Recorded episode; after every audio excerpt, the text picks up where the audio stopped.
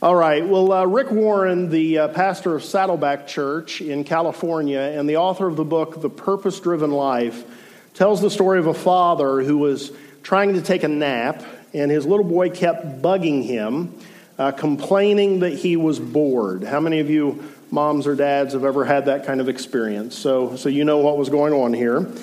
And so the father decided to uh, try to buy himself a little time to finish his nap, so he made up a game.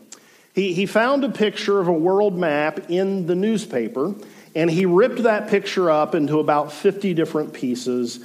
And he proclaimed to the little boy that this was a puzzle, and the little boy was to put the puzzle back together. He lay down to finish his nap, thinking that he was going to keep the boy occupied for a while, but after just a few minutes, the little boy ran in, interrupted his nap again, and proudly proclaimed, Daddy, I finished the puzzle. It's all back together. The father was kind of amazed by this because he knew that the little boy was not familiar enough with the world map to be able to, to put it back together so quickly. And so he asked the little guy, How did you do that so quickly? And the little boy said, Well, there was a picture of a person on the back side of the map. And so I just put the person back together. And when I got my person back together, the world looked just fine. Kind of a cute story, isn't it? And it has kind of a good point to it. The world is a broken place, it is full of broken people. But as people get put back together, the world becomes a better looking place for them and for all of us. And here's the truth all of us have brokenness in our lives. None of us are as we were intended to be, as God intended us to be in the beginning. Sins that we've committed and sins that have been committed against us have left us broken. This week and next, we're going to focus our attention on some ways that we can get healed from our brokenness, some ways that we can get put back together. We're, going to focus on how we can overcome hurts in our lives, bad habits in our lives, hang ups that are causing pain in our lives. And so, something that's very important for us to establish right at the beginning of this two week journey is that the church is a place for broken people. You don't have to have it all together to be part of God's family, to be part of the church. You, you, you don't have to have it all together to be a part of this local extension of God's church. The church is for broken, messed up people. And Jesus made this clear to us in Matthew chapter 9, verse 12. In the verses that lead up to verse 12, Jesus was eating with tax collectors and a various assortment of undesirables, sinful people, people that a devout first century Israelite knew to be broken. And so the Pharisees asked Jesus' disciples why it was that Jesus ate with such undesirable people. And Jesus overheard them uh, asking this question. He decided to directly answer them. He said, It is not the healthy who need a doctor, but the sick. I have not come to call the righteous, but sinners. So Jesus made it clear that his arms are always open to the sick, to the broken, to those who don't have it all together. In fact, he went beyond just saying that his arms are open to them. He said they are the very reason that he came, the whole reason that he left the splendor of heaven and his eternal glory and came to earth is for the sick, for the broken. And so, if that describes you, and, and really it describes all of us in this room, just to varying degrees, if that describes you, you need to know that Jesus welcomes you. And you need to know that any church worthy of putting the name Christian on its sign, welcomes you as well. You need to know that this church welcomes you. The sick are welcomed here, the broken are welcomed here. Another important thing to establish is that not only are you welcomed by God and His church, but God doesn't want you to stay broken. He wants to enable and empower your healing. God wants to put you back together. The world looks better, life looks better when we allow God to put us back together. Any church that's worthy of placing Christian on their sign wants to cooperate with God in His enabling and His empowering of your healing. God accepts us as we are, but He doesn't leave us as we are. For our good and for His glory, God wants to heal us, He wants to repair us, He wants us to recover from the damage that sin has done in our lives. God says in Isaiah 57 18 and 19, and He says this of those who are sinful but who are contrite. He says, I have seen His ways, but I will heal him. I will lead him and restore comfort to him and his mourners, creating words of praise. The Lord says, Peace, peace to the one who is far or near, and I will heal him. If you've been hurt in life, God says, I want to heal you. If you are confused by life, God says, I want to lead you. If you've ever felt helpless to change or you feel helpless to change right now, God says, I want to help you change. If you feel as though no one understands your problem, God says, I want to comfort you. If you are worried, anxious, or afraid, God says, I want to offer peace to you. Everyone needs healing. Everyone needs to be fixed, to be put back together. Everyone needs recovery from the effects of the sins that we've committed and that have been committed against us. So, whatever hurts, bad habits, or hangups are in your life because of sin, God wants to enable and empower your healing, your recovery. The brokenness that comes into our lives because of sin uh, can, can um, go into, reach into any and all areas of our lives. It goes into our emotional lives, our financial lives, our relational lives, our spiritual lives, our sexual lives. However, sin has broken you, God wants to put you back together.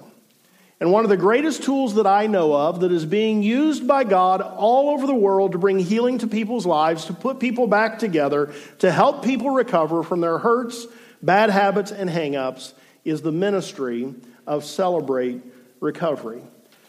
This ministry came out of Saddleback Church in Southern California, pastored by Rick Warren, the author of The Purpose Driven Life, which, other than the Bible, is the best selling book in human history. Wouldn't that be awesome to have written the best selling book in human history? Do you, you, you can't like start out saying, I'm going to write the best selling book in human history. You just got to write a really great book. And, and Rick Warren did this. And um, in keeping with the Bible's encouragement to give honor to whom honor is due, I want to say here today that I view Rick Warren, and I imagine almost all of you know who he is, I view Rick Warren as a gift to the body of Christ, as a commendable servant of the Lord Jesus Christ. Now, I can tell you this from experience, and Rick Warren could tell you this from a whole different level of experience, but anyone who leads is subject to criticism to second guessing, to having every word parsed and every action scrutinized. And so Pastor Warren has uh, received his share of criticism over the years. But from this ministry of Celebrate Recovery coming out of his church, to the positive impact of the purpose driven life, to the many ways that he has invested in churches around the world, to the commendable way that, ways that I see him represent Christ anytime he is uh, interviewed in the media, Rick Warren, in my view, deserves to be considered a hero within Christianity. So, not that he will ever know, but I want to publicly say how appreciative I am of the impact he has made on the body of Christ and for the cause of Christ in the world. And I want to also acknowledge that uh, much, perhaps, mo- perhaps most of what I say uh, this week and next is either influenced by or directly borrowed from uh, Rick Warren.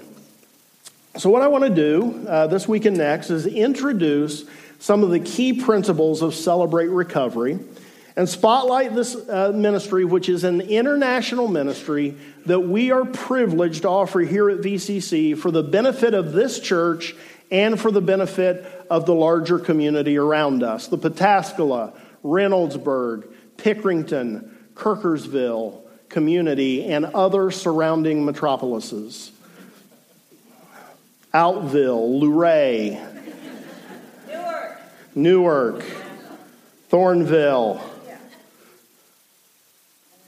Saltillo. Nobody knows where that is. That's for the Perry County Church to serve, Saltillo. So, I want to introduce you to Celebrate Recovery and the, the principles, the key principles of the ministry by using the acronym RECOVERY and, and highlighting the principle that each letter in the word recovery stands for. And so today we're going to deal only with the R, since I've already said a lot. And then next week we'll cover the other letters and the principles that they point to. So, what we've learned to this point God welcomes the broken. The church is for broken people. But God doesn't want to leave us broken. He wants to enable and empower our healing, our recovery, and celebrate recovery as a great and effective tool being used by God to bring healing to the people that Jesus came for. So here's the first principle of celebrate recovery. The first step on the road to recovery, on the road to healing. The R in recovery stands for realize the word realize. And if you're following along on your outline, which I see almost none of you are, uh, the, the, there's a blank spot there, and you can write in there realize. We wanted to make this an interactive experience today, so you get to write a single word on your outline uh, realize. And here's the principle that the R points to each of us must realize I'm not God. And we must admit that I am powerless to control my tendency to do wrong things, and that my life as it currently is is unmanageable. And here are a few ways for you to get uh, clued into whether you might need help. You might need healing. You might need recovery. You might need help outside of yourself. Do you stay up late at night when you know you should be sleeping, but there's just some restlessness in your spirit that won't allow you to sleep? Do you overeat, take in more food than what your uh, body uh, needs? So I think probably all of us need to go to celebrate recovery just for that one. Do you feel you ought to exercise, but you never do? Do you know that something is right to do, but you don't do it? Do you know that something is wrong, but you keep doing it? When you know you should be unselfish, do you instead see yourself uh, find yourself acting in selfish ways? Do you try to control people and situations that aren't yours to control? Do you know you should stop drinking, but you can't? Do you know you should stop smoking, but you can't? If you answered yes to any of these or any number of other questions we could ask today, first of all, welcome to the human race. Welcome. We all, either now or at some point, have answered yes to one or multiples of these questions. Second, you may very well be in need of recovery, of healing. And here's the thing that places us all in the position of needing help, of needing put back together, of needing recovery sin. Sin does this to us. The cause of your problems, the cause of my problems, is our sin nature. The cause of every problem we have is sin. We do things that are not good for us to do, and we break. We break. You know, it's like violating the instruction manual on some tool or device that you have, uh, you know, purchased. You use it for some purpose it's not intended to, and it, and it breaks. That's what happens to us. We aren't intended to sin. And so when we sin, it causes us to break. We respond wrong when we're hurt, and our hurt just increases. We're sinned against by someone. And so we then turn to sin in an attempt to self medicate, which only makes things worse. Proverbs 14 says, There is a way that seems right to man, but it ends in death. And so many of us, either now or at some point in our life, have, have seen some way that, that, that we thought was right, some way that we thought was going to lead to some good outcome for us, was going, to, was going to kind of fix the hurt in our life. And so we pursued that thing, but it only led to a place of death. We're always going to have this sin nature in us, this desire to do the wrong thing. We're going to have it until we get to heaven. And even after we become Christians, the desire to do wrong remains quite strong in us. I hear people occasionally say that shouldn't be true, and I guess on some level that, that's the case, but, but, but it is true. And the Apostle Paul, pretty strong Christian was he, said that this was true in his own life. Paul understood this very well. Here's what he wrote in Romans 7:15. He said, "I don't understand myself at all, for I really want to do what's right, but I can't. I do what I don't want to do, but what I hate. I know perfectly well that what I'm doing is wrong, but I can't help myself. It's sin inside me that's stronger than I am that makes me do these evil things. That sound familiar? Anybody recognize that, that kind of thing in yourself? I end up doing what I don't want to do and end up not doing what I do want to do. The first step to recovery is you must understand the cause of this problem. Why does this happen in my life? We need to understand the cause of it. We need to understand the consequences that come from it. And then we need to know the cure. So, what's the cause of my problem? The cause of all of your problems and all of my problems is this I want, you want, we want to be God. We want to decide what's right and what's wrong. We say, if we don't actually verbalize it, we think it. I don't want anybody telling me what to do, what's right and wrong. I want to decide these things for myself. I want to call my own shots. I want to make my own rules. I want to put myself at the center of the universe. I want to be my own boss. I want to live life the way I see fit. If something looks and feels good to me, I want to do that thing. I don't want anybody telling me what to do with my life. It is my life, after all. All of those attitudes reveal that we want to be God, that we're playing God, and that is, by definition, sin. What it says is, I want control. The more insecure you are, the more control you're, uh, the, the more you're driven to control things. The more insecure you are, the more you want to control yourself, control other people, and control your environment. We're driven to do this, and that's called playing God. And this is man's oldest problem. Adam and Eve faced this problem in the beginning. God put them in paradise, and they tried to control paradise. God said, You can do anything you want to do in this entire paradise that I've placed you in, except for one thing. Don't eat from that tree right there. And they said, Okay. And walked right to the tree, made a beeline to the one thing that God said not to do.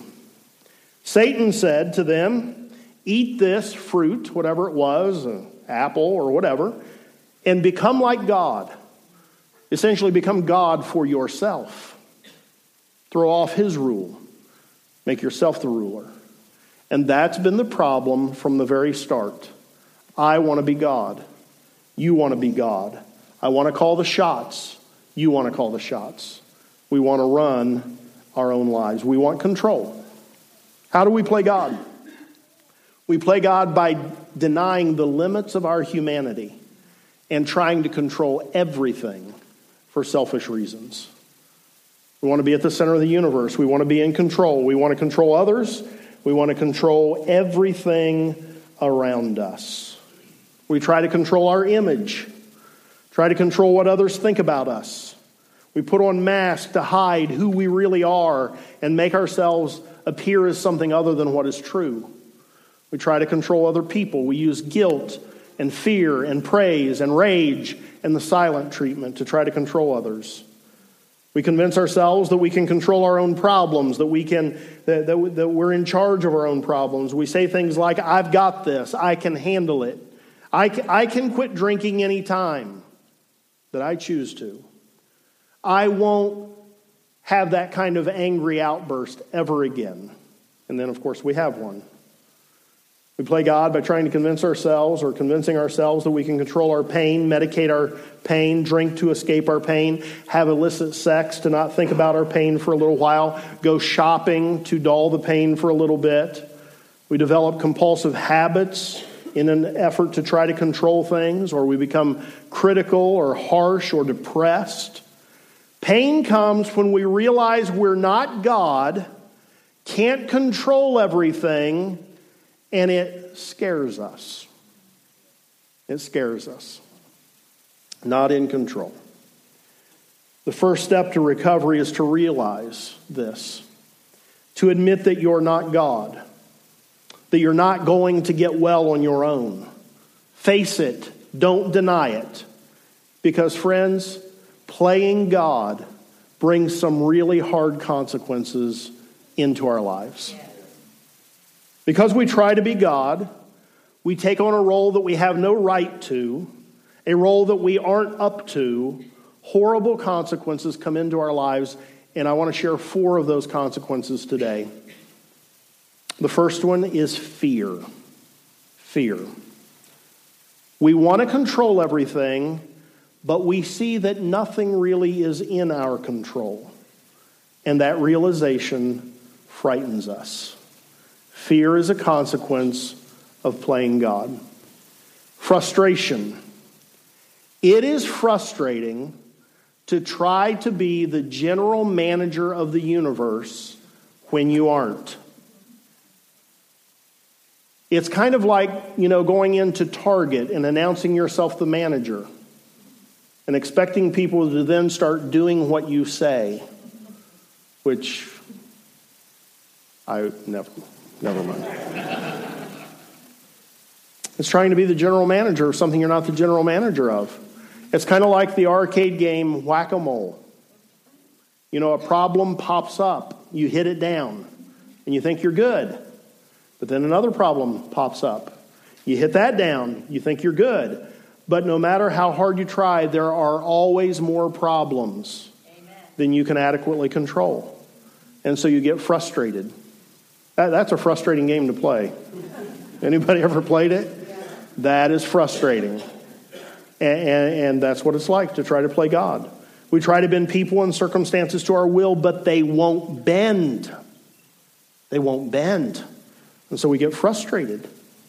So if you're experiencing a lot of frustration, it is a uh, deep, uh, it's a symptom of a deep issue you haven't dealt with, a root issue. You're not God. You're trying to control things and you can't. It just doesn't work. A third consequence of playing God is fatigue. Playing God is tiring. Trying to control things, trying to look like you've got it together, denying the obvious about yourself, it is all very tiring.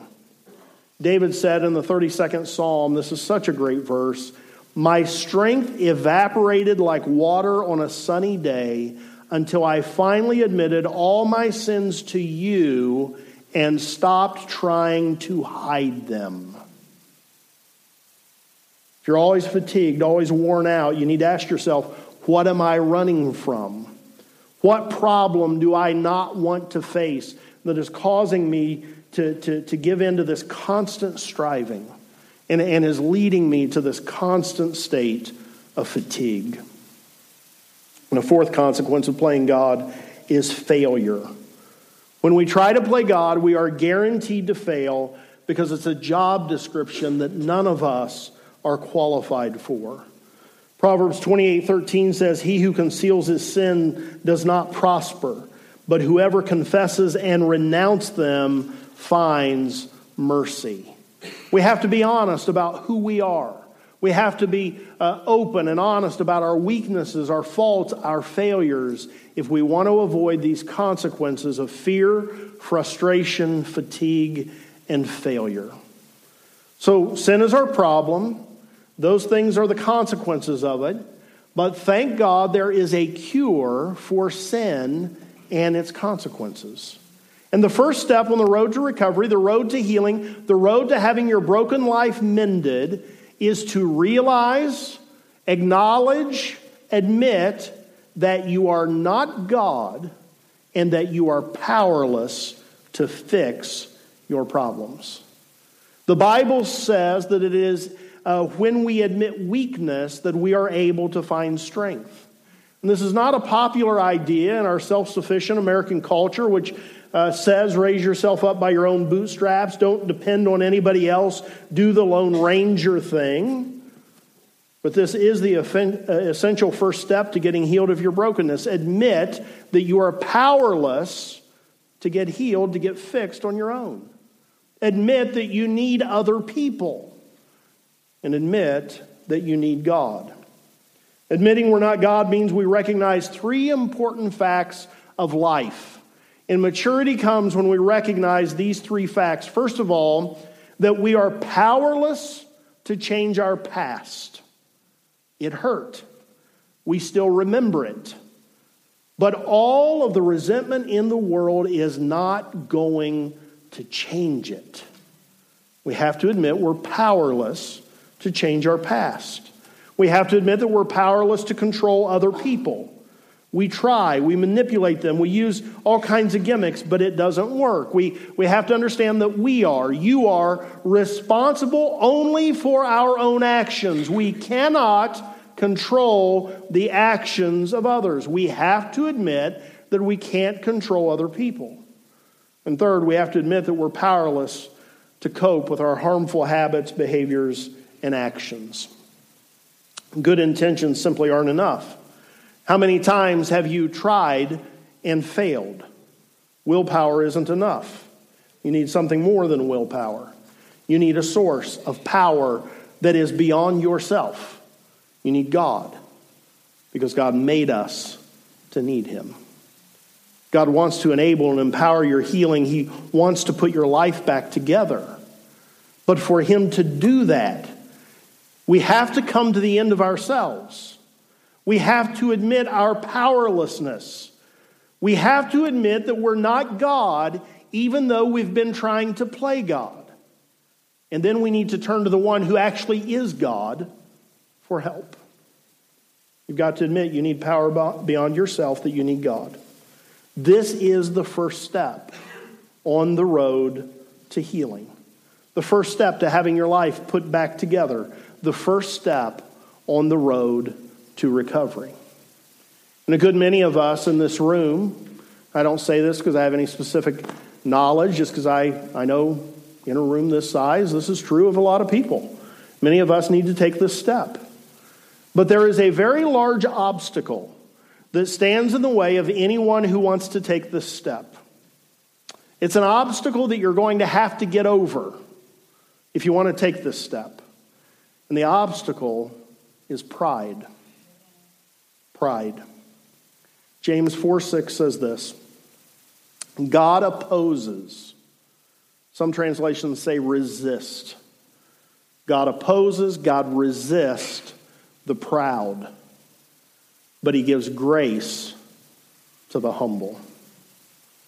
Pride prevents us from acknowledging our need of God's help. And when we will not acknowledge that, it shuts us off from his help. Yes. It barricades us off from his help.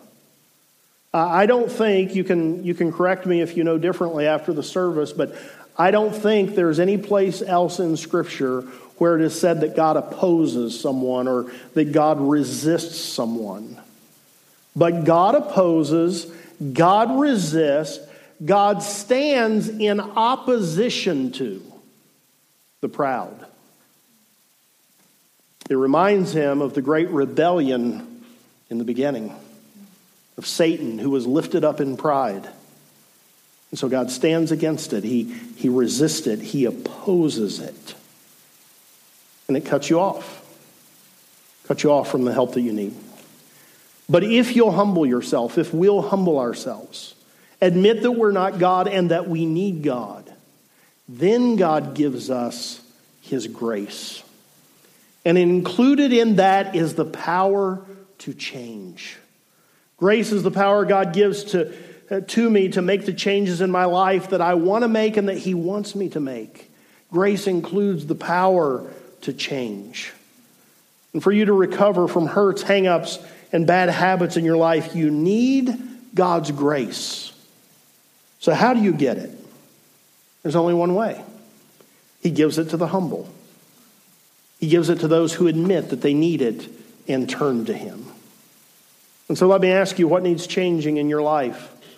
What hurt, hang up, or bad habit have you been trying to ignore? For many of you, this admitting that you're powerless is going to be a very difficult step for you to take.